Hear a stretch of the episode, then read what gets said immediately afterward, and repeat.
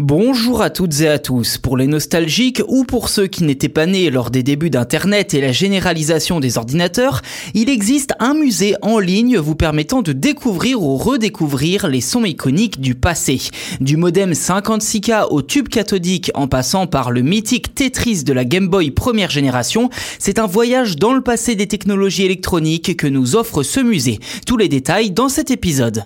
Parfois, la nostalgie se réveille au détour d'un simple bruit inoubliable que l'on n'avait plus entendu depuis des années, voire même des décennies. Du bruit permettant de s'identifier sur AOL en passant par le frottement d'une pellicule de cinéma, les musiques entêtantes de Tetris, Space Invaders ou encore Pac-Man, eh bien le site Museum of Endangered Sounds, dont le lien est disponible dans la description si vous voulez aller voir, eh bien il les répertorie tous ou presque tel un véritable musée numérique. Son interface minimale liste permet de se replonger dans les époques et produits qui ont marqué le monde de la tech.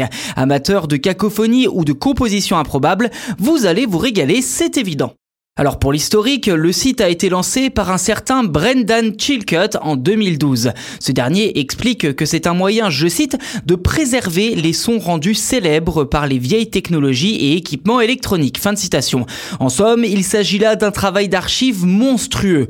Vous y retrouverez une trentaine de sons et vous n'aurez qu'à appuyer sur les vignettes correspondantes pour les écouter. Voilà pour cet épisode dédié à ce musée somme toute assez original. N'hésitez pas à nous dire ce que vous en avez pensé en commentaire et n'hésitez pas non plus à nous partager euh, votre expérience sur le site si vous y êtes allé. Le lien est dans la description. Pour ne rien rater des futurs épisodes, je vous invite à vous abonner au podcast, c'est gratuit.